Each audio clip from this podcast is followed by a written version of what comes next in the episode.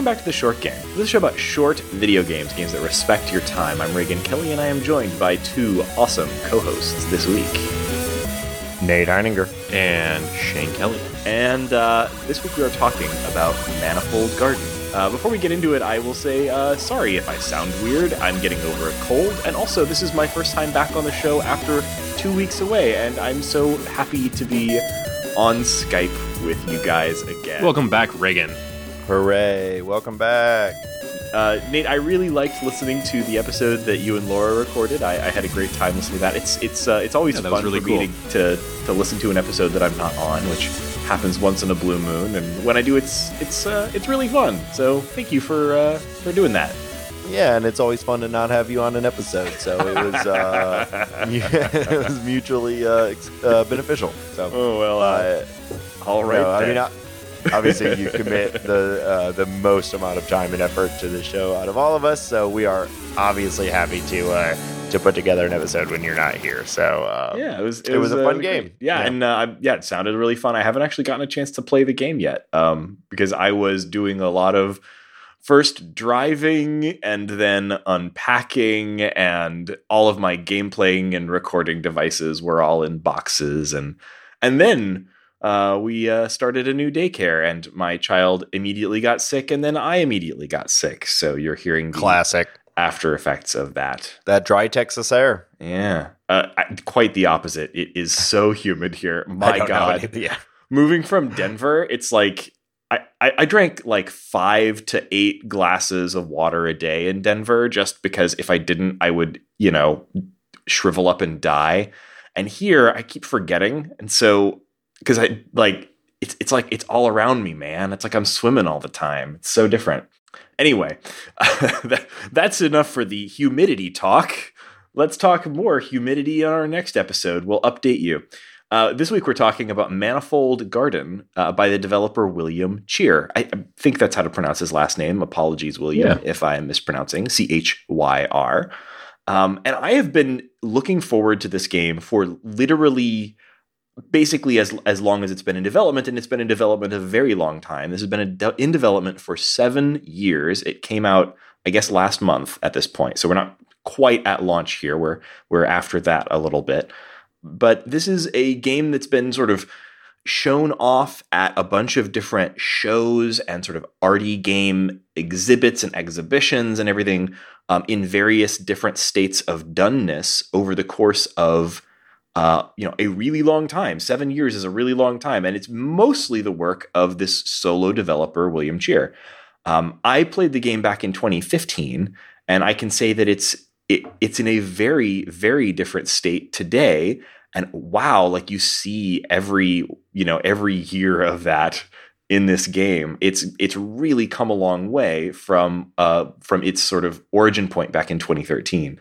Yeah, I found some info on the development timeline for this, and um, there was a uh, Chyr said in 2018 uh, that the development of the game had at that point been going for five years, and in the same interview he said uh, that he might have to leave game development after it's released b- due to the uh, the fact that art games are not super financially stable or sustainable. Um, and he said uh, that the game would have to sell at least 40,000 units in order to not be a total financial disaster.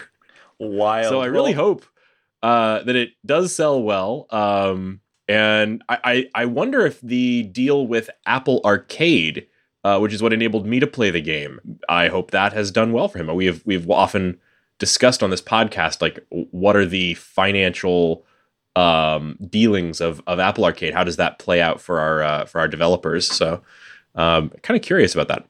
Yeah, I, I think he's made a couple of choices here that are are both like safe and probably smart. Um, and I certainly hope that they're they're they're uh, they're successful for him. And that is that you know the game uh, released as a launch game for Apple Arcade, and also released on Windows as an Epic Game Store exclusive. And uh, so both of those are things that are maybe potentially uh, you know putting off uh, a small portion of the audience. You know, you have to be an Apple Arcade subscriber in order to play the game on Apple platforms. You have to be willing to use the Epic Game Store and launcher on Windows. Um, it is coming to PlayStation 4 and also to um, to Steam l- next year. Um, don't know exactly when the exclusivity ends, but it's going to be in 2020. Um, but I, I think this game is absolutely worth uh, playing if you ev- even if you don't have Apple Arcade uh, and just have access to this game through that, I would absolutely recommend downloading it on Epic Game Store or, or maybe even just subscribe to Apple Arcade. Uh, we can talk about the, the different versions. I played the uh, the Windows EGS version of the game. I think both of you guys played the Apple Arcade version, right? What did you play it on? Uh, yeah, I played it on my iMac, uh, straight from Apple Arcade. It was actually what uh, got me to upgrade to Catalina so that I could get Apple Arcade on my computer. And I played it on my iPad Pro, and that was actually pretty awesome. Um, I, I spent a good chunk of the day today down at my local games cafe, Coral Sword, uh, with my uh, iPad and my PS4 controller. And I, I gotta say, it's really nice to be able to. This is the the first game I have played on my iPad with a games controller, and that's a pairing that I actually am really finding. I think I like. Um, it the the the pairing setup for that was very easy, um, and then just the experience of like plopping the iPad down.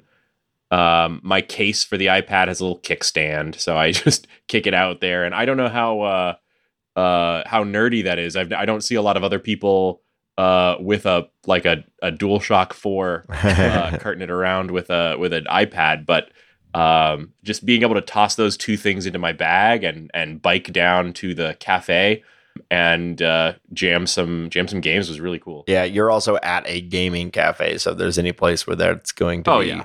Oh, more, yeah, no, draw uh, more interest than um, maybe Scorn. Yeah, lots of people were uh, curious about what I was playing. I also uh, I did download this first on my iPhone, and uh, yeah, I bet. Uh, and Reagan said, "I recommend you use a controller." And I was like, "Yeah, yeah, sure. I can. I like games on my phone. I can play this on my phone." I downloaded. it. I was like, "Oh, yeah, okay. I need to use a controller for this."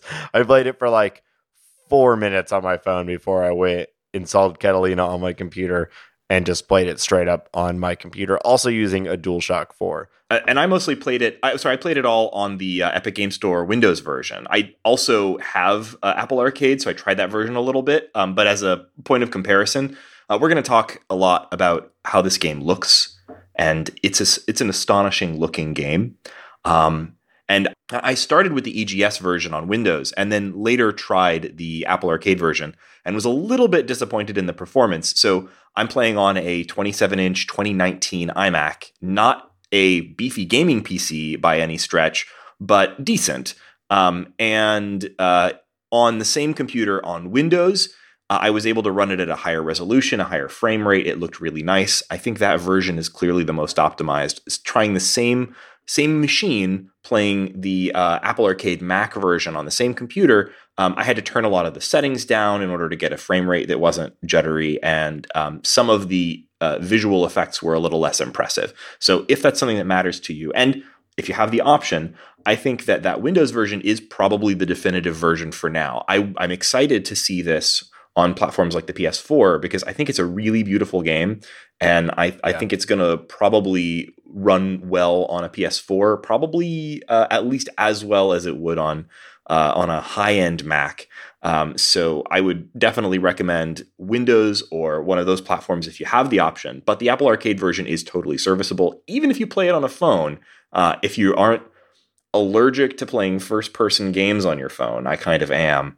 Um, then you know, give that a try. Play this however you can because I think it's a great game. Yeah, I will say I did find it perfectly playable um, without a controller, and I so I started the game on my iPhone and then switched over to my iPad, which again is a nice Apple Arcade feature, being able to just sort of jump from device to device. But uh, the um, yeah, I played a fair bit of it on an airplane uh, during my month of travels, and uh, you know, I, I, I definitely am a little slower.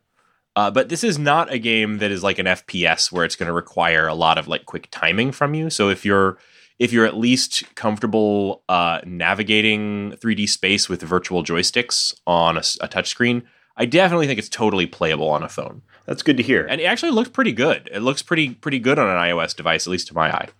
Well, um, so we talked a whole lot about how we played this game, but almost zero about Yes. what it is, which is a little bit backwards. So, listeners, apologies for that, but it felt like the right time to talk about it for whatever reason. Let's talk about what this game is. Um, Yeah. so, this is a first person puzzle game. I think the easiest comparison is something like Portal, but this is a very different sort of design and tone from something like that. So um, it, it, it's easy to say, like, okay, it's a first person puzzle game. Oh, you mean like Portal? In a sense, yes, because it is playing with physics in an interesting way. Um, but the central idea of this game is that you are playing in a you know you're playing a first person puzzle game in a 3D space where physics is different than in our world. and you have control of the physics. I think that's the portal comparison is that you are actually manipulating how things work, right? So it, you're you're you're flinging yourself all over the world using using your you're, you're deciding how to manipulate the physics. In this game, it's gravity. Mhm. Uh, but I that I think there's a lot of comparisons to, uh, to the the feel of Portal, even though the tone and what you're doing is absolutely different. Right. Yeah, I, I- don't know if I would even characterize it as like manipulating gravity because in a lot of games where where they say we're manipulating gravity, um, like that that comes with this idea of like, oh well, we've got a gravity gun, uh, we've got like flight flight powers or something. Yeah, or Sure. like the or like the flinging tele- telepathy from control or something. Yeah, it's not that. Yeah, what this really is is is it's it's just that every surface basically has its own its own gravity in this world of physics. So you can you can walk up a wall uh, like Spider Man, and and that wall becomes your floor. Uh, but furthermore, if you do that, like if you've walked onto a onto a wall and then you you walk off of it, that that gravity continues to pull you in whatever direction you're going. So your your personal gravity, and then also the gravity of lots of these other objects, like uh, like blocks. There's a lot of block puzzles. Um, are- are oriented to the different walls. And one of the things that's that ties that kind of to the visual style of the game is that each of the um, each of the directions um, is associated with a different color.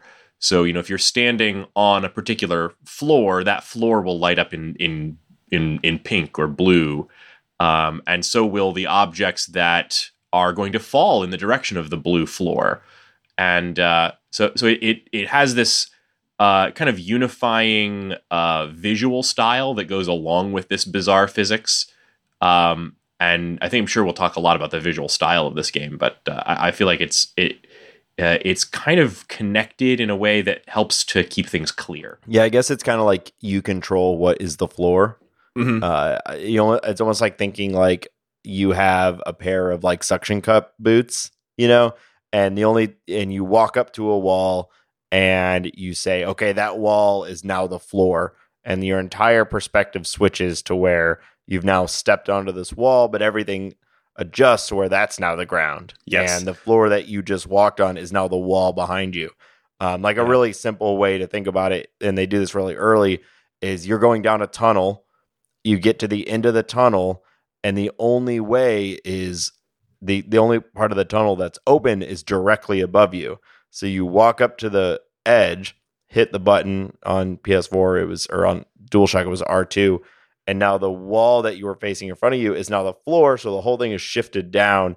And what was once a tunnel going straight up is now just you walking forward. Right. And when you look behind you, the ton- the thing you just came from is now the part that's directly up because the whole thing shifted like 90 degrees. to talk about how this plays into the puzzles, um, I, I want to kind of talk you through one of the most basic early puzzles in the game, which is related to these blocks. Like I said, there's a lot of these blocks that correspond in color to the floors.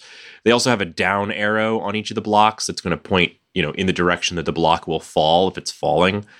Um, and a lot of what we're doing is putting blocks on color coded switches. So we might have a purple block that needs to go onto a purple switch to light up a purple uh, light, light that opens a door.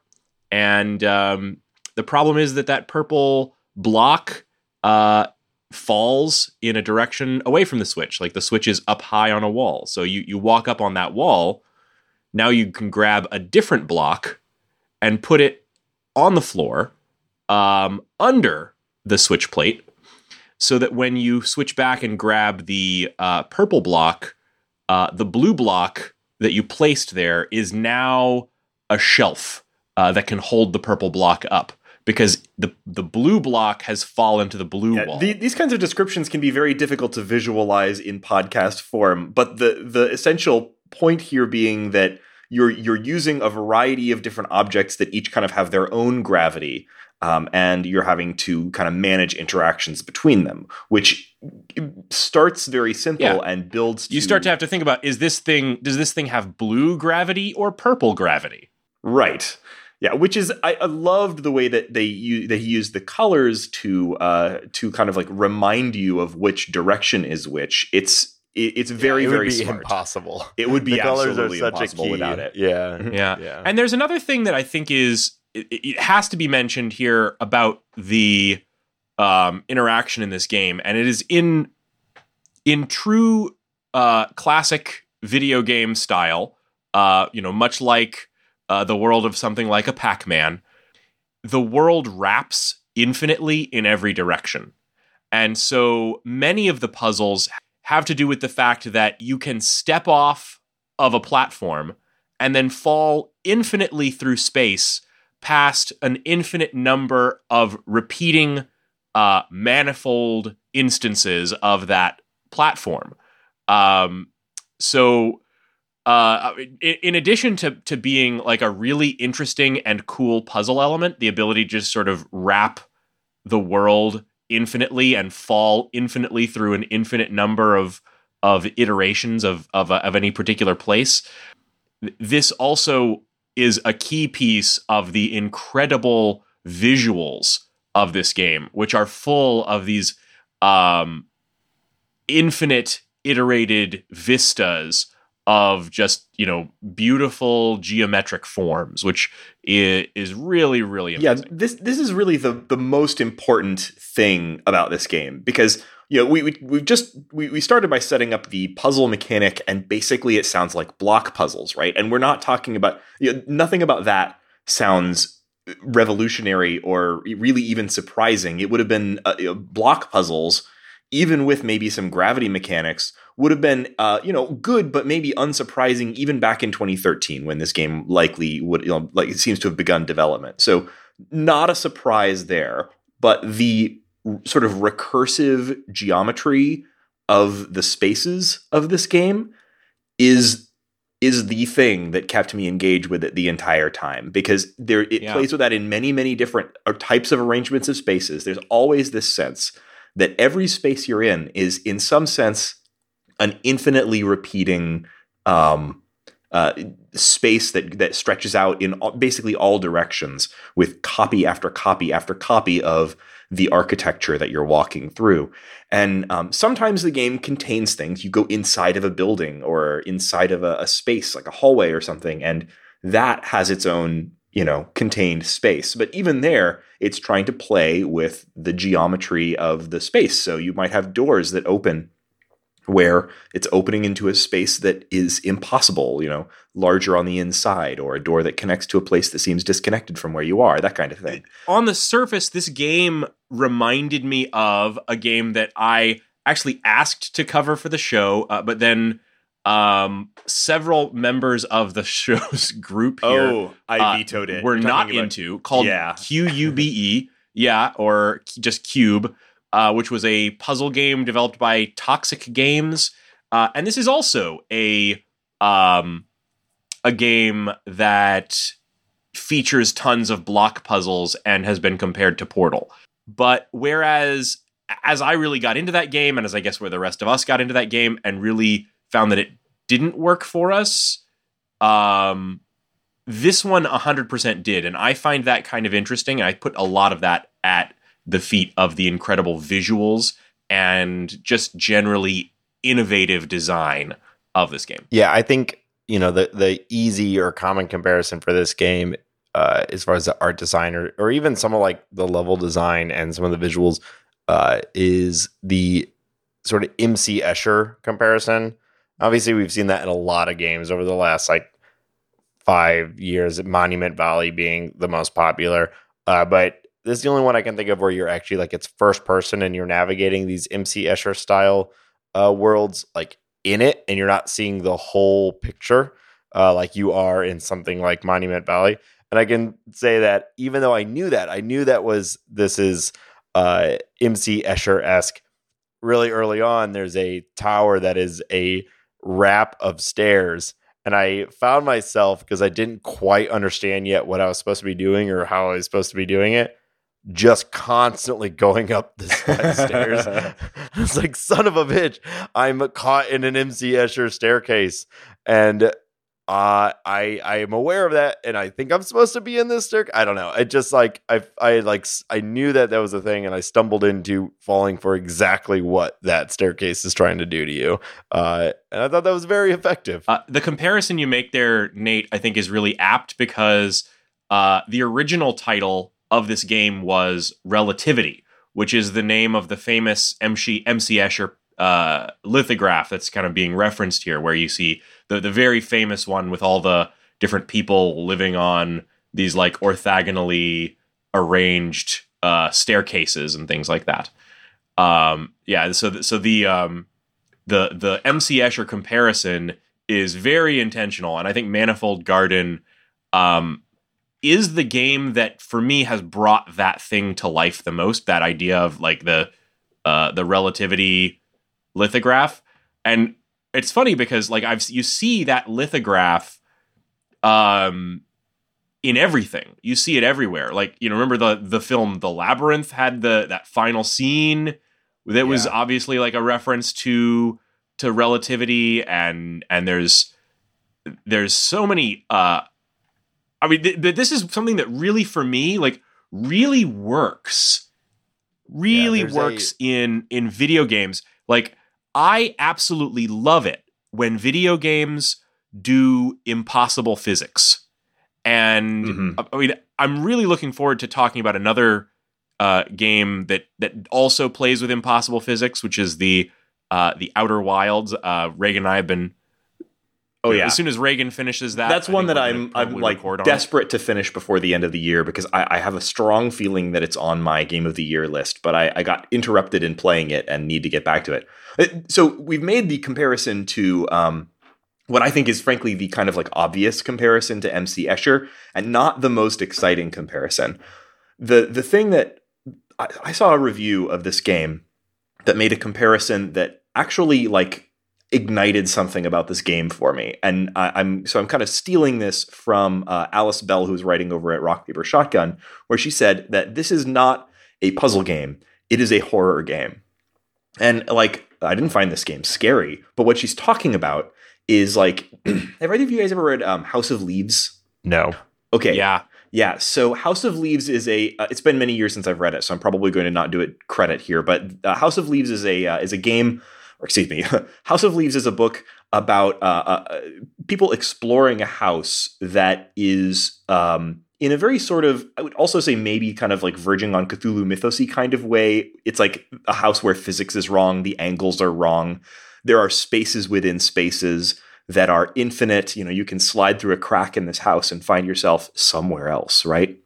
Um, and there's a lot of uh, else going on in this book as well, but um, it, it it plays that this idea of um, finding yourself in a space that is non-Euclidean and unnavigable uh, and it plays that as horror, right? And this game had that feeling for me. Uh, it's not meant, I think, to be a scary game by any stretch. It's not a horror game, but there's this feeling that this game gave me that I've never really had before, which is this like you know you're you're walking through this game and you know you'll find yourself for example at like um you're in a hallway and that hallway ends in a door and that and through that door which is impossible because you can walk around the back of that door and there's nothing there. But through that door is an infinite space that seems almost impossibly complicated, full of massive columns or endless halls or a maze that seems to go on forever. And the idea of stepping into that impossible space full of impossible geometry and becoming lost forever feels kind of scary, right? It's it's these spaces. There's something wrong about these spaces, but the game is is constantly putting you into these. And with its sort of puzzle mechanic, it's actually a fairly linear game. It's never, it's always holding your hand in a game design sense. It's always not not like that. There's like a arrow on the floor saying go this direction, but like through clever design, the game is leading you through these impossibly complicated spaces and never lets you truly get lost. And that's what I really, really value about the the the design here is that it's it's putting you in these spaces that are so complicated, so intricate, and just gorgeous, and also kind of terrifying in their in their strangeness, and constantly leading you through it with, you know, block puzzles. Block puzzles are something I can understand. I can make my way through this by doing block puzzles. It's it's it's that's what I loved about this is the the the mm-hmm. sense of like I just need to trust the designer and get through these incredibly bizarre spaces with you know just the trust that the designer is not leading me astray and it's not everything you know, this if you ever feel in this game like you're lost just uh, know that it's it, it is it is a fairly linear game. It's leading you from place to place. You just have to trust the design and trust the game and and move forward. Yeah, I mm-hmm. think that's a, a great call out. And, and the I think like the expanse of the space is something that really stuck out to me as well. And I think that's kind of what you're calling out here. There are there are times where you are uh it's like to move forward, you have to basically leap off of an edge. And Shane was talking about this earlier where the, the world it loops back around, it never ends. So part of the game is like those big stairs I was talking about. If you fall off the edge, you're gonna fall for a little while and it's gonna have like the sound is gonna be like the sound of, you know, like wind rushing by you and it's yeah, gonna you can, sound like you can fall theoretically forever. For it, forever, right? And as you're falling, you see all around you these the same thing that you fell from these huge this huge tower of stairs pointed in all sorts of different directions and you're just going to keep falling and as you fall you have like a little bit of control about the direction that you fall. Nothing where you're really like controlling gravity or anything like that but you can kind of you know almost like suggest the way you want to fall and over if you hold the direction over enough time enough of these iterations where you're falling and falling and missing that tower of stairs, you're either going to uh, fall onto another one that is pointed at a totally different direction than the one that you fell from, or you might fall what seems to be like the stairs you fell from because it's at exactly the same place you jumped off of. It's hard to tell if it's a new set of stairs, if it's the same one. Uh, and you just, it's like the world never ends. There, yeah, it essentially means that you can fly because you direct the you can direct the gravity in whatever direction you want to go, and then you can just leap off of whatever you happen to be on. You know, if I uh, there's no jump button in this game. If I want to get up yeah. to a platform that is six feet above where I'm at, what I need to do is jump off and wait to fall down maybe hundreds and hundreds of feet onto that platform that's six feet above where I'm standing. Yeah, it never feels like flying though. Uh, this might be the uh, falling with style is the best the best you could do because uh, I, I definitely felt a sense of like. Uh, even when I understood the mechanic, you feel like you're falling fast. Oh, you are. You know yeah. when you when if you this game had fall platform, damage, it would be a nightmare. Oh, be, yeah, because when you yeah. miss like so you're so for that example, there's a platform like six feet above you. You have to walk off an edge and then fall down until you loop back around and land on it. When you miss that platform, it's not like a floaty, soft like oh oh I almost had uh, you know just like floats past you. You're like woof, woof, woof. you know you're you're and the sound is good for this stuff too. Oh, yeah. It, and then you hit it and it's like thump it has great sort of ambient sound design. Yeah. One of the things I think is is really um, kind of key to to how this game got made is just William Chyr himself is is a like his main I would say profession uh, before taking up this game, which is his first video game, is as a uh, installation artist. Like he's a he's a degree in physics and economics, uh, but he's primarily an installation artist and a sculptor. And um, the the the visuals of this game have that um that kind of care taken uh of like making sure that everything is both communicating with you and is visually impressive from every point within it. Yeah, I can't imagine the level of like spatial thinking required to design puzzles that work in these spaces. It's it's really really impressive. And some of the more complex mid-game puzzles are just excuse me. and some of the more complex mid-game puzzles, they get quite complicated. So, uh, you know, the, the, puzzle design here is a real feat, uh, and working within this bizarre set of physics rules, uh, just like it, it, it's it must have been incredibly difficult to design these these puzzles in in such a way that they feel so natural to solve. I I, I was very very impressed with that. You know, something else we haven't talked about. We talked about the color of the game just in relation to how its puzzles work because the blocks have puzzles each direction of the sort of um, swappable gravity directions has sort of a corresponding color. But I want to talk about just how visually striking everything in this game is. You know, the, the game has this very clean.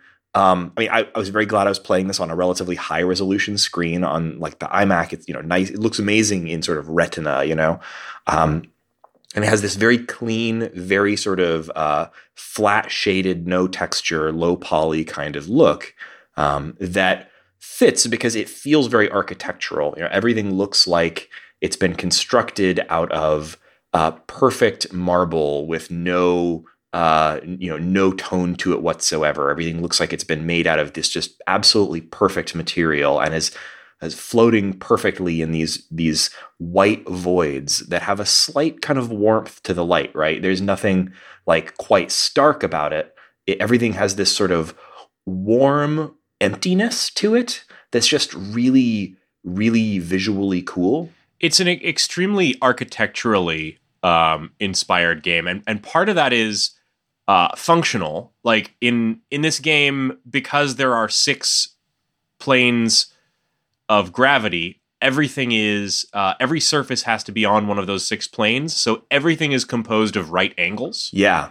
Um, and it, it, uh, it's, like it's a little reductive, but it like it feels a little Minecrafty at, at times. You know, it feels sort of voxely, even though there's not like not like a pixel grid to it. It just sort of feels like it's been constructed out of perfect right angles and perfect blocks. Yeah, I feel like yeah. a lot of games compared to this, but I uh, a little bit of like unfinished Swan feeling at times too, where there's like not a lot of um, it's like a real simple design, but the more you look at it, it's really really uh, a lot of depth to it. Yeah, and, and it helps because you take those very simple designs, you know, a tower of stairs, a sort of um, pagoda-like structure, or uh, you know, or a or yeah, a small like building with right, yeah, uh, Japanese gardens. Uh, all of that's coming together. You take those structures and you repeat them infinitely in all directions, and you have something that looks really, really intricate despite its simplicity. It's just extremely brilliant. The the the way that this game, you know, you you come to certain places where like, okay, maybe I've been doing a puzzle inside of a small space and then I come outside and suddenly I see the building that I've just been exploring repeated endlessly in all directions and it it it was breathtaking every single time.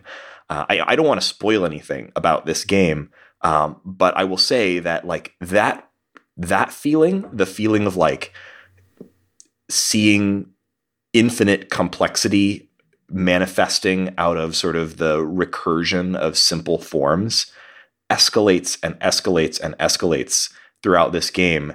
And the ending of this game used that to such a degree that I mean I my jaw was on the floor and I think literally the ending of this game may have been one of the most visually striking things I've ever seen on a computer screen ever. It's it was it's astonishing.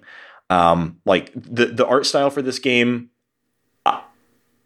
I, I think it's just so good. I, I, don't know how else to say it. Go look at video. Uh, see this game in motion if you can. You know, a screenshot. I took 110 screenshots while playing this game. Nice. Um, yeah, it's. I mean, it. it it's but, what but, but just a single screenshot, like or like you know, just a still screenshot doesn't quite express it. Like this game looks astonishing as you move through it. It's it's really something. Go watch a video of this. Uh, yeah, I mean, I I was playing and like 15 minutes in, I was like, Molly, come over. here. You got to look at this, you know, which like I don't do a whole lot. So uh, it was. I, I think that's the game. Like the block puzzles are interesting, and it's you know it's fun with physics, right? Mm-hmm. We've But been you're we've real- been playing block puzzle, uh, first person physics oriented puzzle games for well over a decade now. These are is not a new idea. This is a new expression of that, though. Yeah, absolutely. I um I don't know how much else I have to say about it that wouldn't be basically just me gushing about how much I loved the visuals and and and what a great experience this game was for me. I I I really really liked it a lot. I'm so glad that I I played it. And I'm I'm a bit sad that I didn't get to it closer to its release. You know, when it came out. Um, I was just, you know, it came out at a busy time, um, and uh, I didn't quite get around to it until, uh, you know, You know, this game is seven years in the making. We're one month behind launch. I think we're okay. Yeah, that's think true. we're gonna be That's fine. true. Um, and also, my my playthrough of it got interrupted by the move. I played about the first half, and then had to pack up my iMac I was playing it on. So I, uh, you know, I was sort of stuck and had to come back to it later. But uh, the whole time while my iMac was in storage, I was thinking about like, hmm, I'd really like to get back to that and finish it. And uh, it's. I, I can't recommend this game enough. I think it's one of the most visually impressive games that I've ever played, and the uh, the the puzzle design is also very very good. Uh, I, I mean, I won't say like it's the best of the best of the best. Um, it's a you know it's a first person block puzzle game, but it has ideas in it that are absolutely unique. Um, so if you can play this, and you probably can because it's you know on Apple Arcade. Um, definitely definitely give it a try and uh, if for some reason you you know you you don't like the idea of playing it on a mobile device and you don't have access to a windows pc or you uh, uh, maybe you don't uh, like the idea of buying it on the epic game store well it'll be coming to steam it'll be coming to ps4 uh, next year so look forward to it there if you haven't uh, got it access to it yet Yeah, I think uh, wherever you can play this will probably wor- be worthwhile. I definitely think a controller is going to make it a better Yeah. experience. Or, or mouse and keyboard. I, I did mouse and keyboard. Yeah. That's also perfectly fine. For sure. I, that's how I prefer first person games. Uh, third person, I prefer a controller, but first person, if I can, I do a mouse and keyboard. Um, yeah, I guess I mean a way to control it outside of a touchscreen. yeah, You yeah. know. Uh, and you know, like Shane said, even that, like, uh, it might work for you. It's not a game where you need this sort of fast responses. I did find uh, that it was sometimes it was it was challenging to. Um, uh, you know, do things like moving the block around in first person is occasionally challenging. Um, so I was glad I was playing it with like precise input devices, but um, I think you probably could play this on a touch Mhm. screen if you were patient. Yeah, I Yeah. think so. I would like to also call out the website uh, for this game, which is first off manifold.garden. great. That's awesome. Uh, and secondly, uh, I think it's very clever that the that manifold.garden allows you to scroll down infinitely, uh, repeating the content of the website an infinite number of times. oh my god, That's really right. That's really clever. I didn't notice that until just now. Oh wow, that's very clever. That's so that's what happens when you have seven years of d- designing your game and you're like, ah, I need, I don't have anything else to do on the game right now, but I want to keep working on it. Let's make the website uh, awesome as well. That's super smart. Uh, I, I also would just, uh, quick little side note. Um, I, you know, I thought this game was really, really cool. I did notice uh, it's something I experienced with observation as well, which is not something I've really had before, but both of these games I found to be it kind of gave me like a headache sometimes swapping between the 3D space over and over and over, um, going uh, just like jumping around as much. And I had to sort of step away from it from time to time so that I would not have as big of a headache. So if you are sensitive to that sort of thing, which apparently maybe I am now, I don't know, uh, you might want to be prepared for that. Uh, but don't let it dissuade you from trying out this game because it's gorgeous.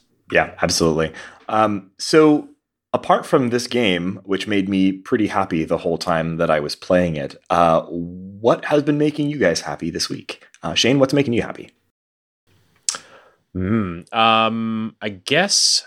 Well, the main thing making me happy is that I am on a little staycation, and I'm taking that time to uh, do some stuff like re-landscape my backyard Uh, but I've gotten a lot of fun things done, uh, including I spent a nice chunk of my day uh, yesterday um, painting miniatures, and I was I painted more miniatures in one day uh, than I've painted in the entire rest of the year. Which you know, it's it's wonderful to take that time and just sort of devote yourself to the things you love. Shane, are you working on a miniature of Scourge Hammer Kill Jr.? I am not. Uh, I would love to uh, paint a Scourge Hammer Kill Jr., but I, I don't find that there's a lot of uh, Orc Bard miniatures uh, for sale in the miniatures places that I that I shop. I I am painting um, some of my favorite D and D monsters, which are um, myconids or mushroom men. I am doing a whole little cadre of myconids uh, from one gigantic fat one uh, to a bunch of little teeny tiny ones uh, to some medium sized ones that look like they're casting spells. Uh, Nice. I have always loved mushroom guys. The very first D and D that I ever ran uh, was for Raygan and our friend Matthew Tuttle, and I think we were like twelve or thirteen Mhm. and um, I think Daniel Levy was there. If, if you remember either of those guys, Raygan, and um, I tried to D and D, tried tried to DM uh, some third edition D and D at that time, uh, or maybe no, second edition D and D, and uh, the result was about an hour of dicking around uh, and making characters. And then uh, Matthew Tuttle tried to sleep with the mushroom woman, and I was disgusted. And I believe I c- killed his character, and the campaign ended there. That's let that be a lesson to you.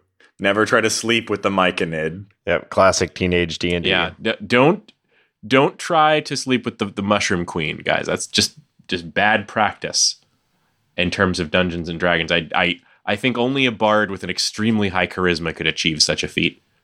Uh, that sounds like a job for Scourge Hammer Kill Jr. Except for his charisma, his charisma is mediocre because I uh, made a half effective bard. But uh, I am hope I'm hopeful now that you are done traveling at least for now, and Raygan is done moving. That we can uh, jump back into our campaign because it's been quite a while. Hmm. I would dearly love to.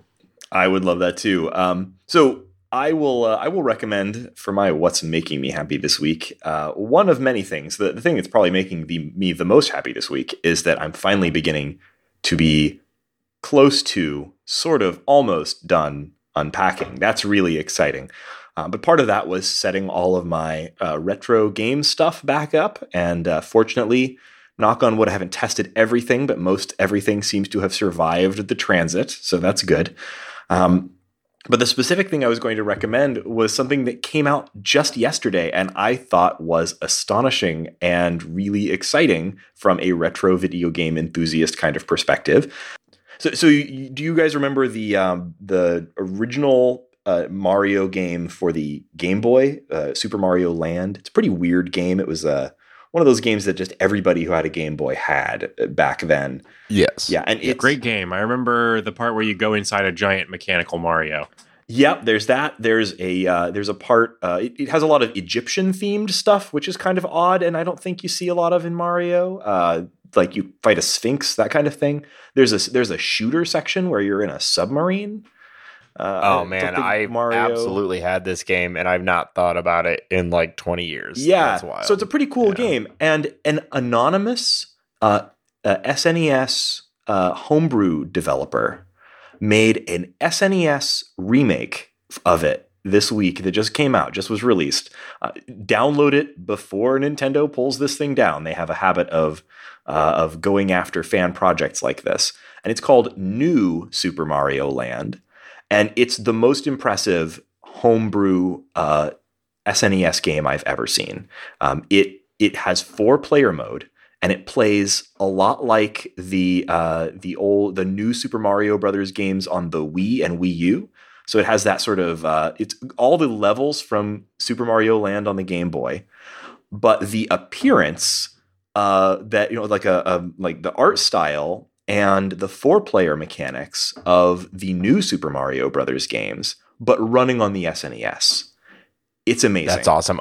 I love the new Super Mario Brothers stuff for the Wii and Wii U. Uh, it, they are, if you have people to play them with, it is a delightful Mario experience that I that is not matched in any other Mario that I've played. Uh, it, they're fine as a standalone Mario game, but they are particularly good if you can find three or four people Yeah. and try to die uh, yourself uh, uh, across these levels where you have to fit one. There, there's a platform that only one Mario character can fit on, but all four of you have to get through it somehow. It's so funny, and because you can pick people up and throw them. Yeah, so it's basically all of that, but ported back to the SNES. It's an amazing kind of like nexus of things, right? You know, it's a it's a game from the Game Boy running uh, re-implemented for the SNES, but using uh, design and graphics from the Wii. I'm pretty sure is the version that they're kind of pulling from here. It's it's astonishing, um, and you know you uh, you can absolutely play this on real hardware, which I've been doing um, if you have a flash cart and whatever. But probably the most accessible way to play it for most people is going to be on an emulator because you know who has a flash cart and a four player um, i forget what the the four player adapter for the snes was called uh, like the four play or something like that not the four play that would be gross No don't way! It's no way! like. It's the foreplay. the four play whatever it Uh, was. was that a bit? Did you have that? no set that up? wasn't a bit um, but it would i'll take credit for it um, i forget what it was called but anyway uh, it's probably most accessible for most people to play in an emulator i think you should absolutely go grab this rom before nintendo uh, sues it or yanks it off of the internet or whatever happens so if you if you google for new super mario brothers or sorry new super mario land uh, it'll probably come up. I'll try to have a link in the show notes to uh, to where you can find more information about it. But it it made me very happy this week to play through it, and it's pretty darn cool. Uh, Nate, what's making you happy this week? So I'm I'm gonna call out just a couple of TV shows that I've been uh, that are, are everyone knows them and they are obviously super popular. But I've been watching over the last couple of weeks and uh, it's been making me happy. So uh, a new season of BoJack or one half of a new season of BoJack Horseman was released on Netflix. If you don't watch that show, it is one of my favorite uh, shows I think of all time. And they just put out a new half season. It's the final season of the show, and it's been great. And then also the new season of The Good Place, uh, which both shows kind of deal with existential dread. Uh, they're also on their final season, and it has been as good as ever. So I, I need to catch uh, up on the Good Place. I love that show so much, and I'm I'm not at all Oh. up to date on this season. So I'm glad to hear Yeah, it's still going strong. it it's their last season, uh, and which I think is great. That show moves at a pace that cannot continue for more than a couple seasons. Yeah. So uh, I think they're doing the right thing, uh, and just you know gonna have. I can't imagine how it's actually going to end, but I think I, I really appreciate that they're doing that. Uh, Ted Danson is my hero, uh, so it, it's great. I've been really, really enjoying it. And then uh, the last half of the BoJack series is on in I think like January. Uh, so just a couple super popular TV shows that have been making me happy uh, the last couple weeks. All right. And of course, listeners, you are making us very happy. But the listeners that make us the very happiest are our patrons on Patreon. If you want to support the show, you can go to www.theshortgame.net and click Patreon or go to patreon.com slash theshortgame, um, where you can support us at any level, and supporters at any level, even just a dollar a month, get access to our Discord, which is where we talk about the show, we plan episodes, we talk about the games we're playing, we talk about games we're playing not for the show, we talk about all kinds of other stuff, and it's a great place to hang out. So if you want a new hangout on the internet, join us on the Discord as part of our Patreon, and we will thank you very much for your support. Um, and of course, you can find our show on the internet, uh, www.theshortgame.net, Twitter at underscore shortgame. Uh, you can find me on the internet at Raygan K. That's R A Y G A N K. Nate, where can people find you? You can find me on Twitter and the Cash App at Nate STL. You think people are just going to like randomly start cash apping you money? Is that what Yes. you're doing now? Okay. yes. Uh, Yes. No, use At- Patreon. That's at- the way to do it. Send me the for money. every uh, and you Shane. can support the show at our Patreon or You can support sign, specifically Nate. STL. uh, And I'm on Twitter at 8bit Shane, and I I think I'm also on the Cash App, but I don't know what my Why are we- hashtag is. why are we so doing this? Just, just Patreon. no, Just give money Patreon, to the. Patreon. Don't send it directly to my competitors. Uh, and thank you, listeners, for listening to this episode of the Short Game.